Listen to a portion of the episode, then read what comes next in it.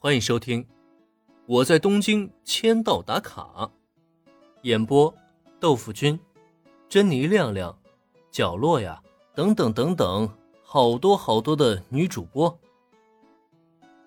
爸爸对女儿的关心，女孩子就应该矜持一些。林恩展示出百人拳，可不仅仅只是当着小兰和种本树美这两个女孩的面而已。毕竟他又没有藏着掖着的意思，就在这道场上的不远处，正在训练的一众社团成员们是将这一幕看得真真切切。我去，那是分身术吗？林恩前辈是忍者吗？什么忍者？你们没听到吗？那是百人拳。林恩前辈的流派奥义——至强必杀技，跟分身术是两码事儿。忍者的分身术都是骗人的把戏。刚刚林恩前辈说的气劲，难道是传说中的气劲？自由流空手道，真的拥有传说中的气劲奥义？这怎么可能？有什么不可能的？刚刚林恩前辈本人拳，你们不是看到了吗？就连分身术都存在，气劲存在又怎么了？你们说？咱们有没有那份幸运，能够真正加入自由流空手道，成为真正的气劲流派弟子？就算不是正式弟子，当一个普通记名弟子，我也愿意啊。不行，我得求求林恩前辈，请他收我为徒。百人拳一出，效果当真还是有些夸张了。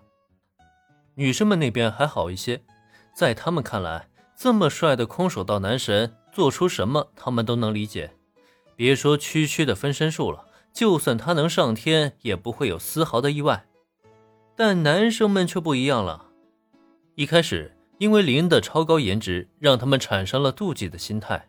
但随着林恩将实力展现出来，那超高的武力却又将他们彻彻底底的征服了。而现在呢，百人拳的出现，是让男生们完全的失去了理智啊！他们都很清楚。摆在自己面前的就是一份天大的机缘。那位种本学姐的师傅，那位刚刚转学来帝丹高中的林恩前辈，绝对是一位武道界的超级强者。他口中的自由流，也无疑是全东英最强的空手道流派。只要能加入自由流，那么等待他们的就必将是人生的一大重要转折。所以，一定要让林恩前辈认可自己。想到这里。空手道部的男生们是全都发了疯，一个个拼了命的苦修林之前给他们制定的修炼计划，完全就是一副不管不顾的模样了。这样的一幕，就连林看了都被吓了一跳。这些男生是怎么了？一个个都变了一副模样。就算是知耻而后勇，想着要重新开始努力，也用不着弄得这么夸张吧。本来林给这些男生安排的都已经是地狱级别的训练了，可结果倒好，这帮家伙居然非但没有抱怨，反而还很享受这场地狱之行。一个个虽然练的是汗流浃背，甚至几个体弱一些的都几近昏迷了，但始终没有一个人愿意停下来，这让林恩都有些看不下去了。要是早有这种决心，帝丹高中的空手道部又怎么可能沦为大赛的一轮游阵营啊？哎，我说，你们差不多就行了。努力锻炼虽好，但过了头也容易伤到身体啊。是林恩前辈。面对林恩的命令，空手道部全体男生齐齐鞠躬应是。不过答应过后，他们却依旧还是继续保持训练，完全没有停下来的意思。哎，这小兰、树美，还是你们来吧，让他们悠着点啊。不然今天集训结束，他们都要被送进医院了。眼前这一幕让林恩很是无语，无奈之余，他也只能让小兰和中本树美出面。虽然他倒不是不能强行命令那些男生停下来，但总觉得如果再这么下去的话，他恐怕是要把小兰这个主将的位置都给抢走了呀。不过还好，有小兰和中本树美这新老两位主将在。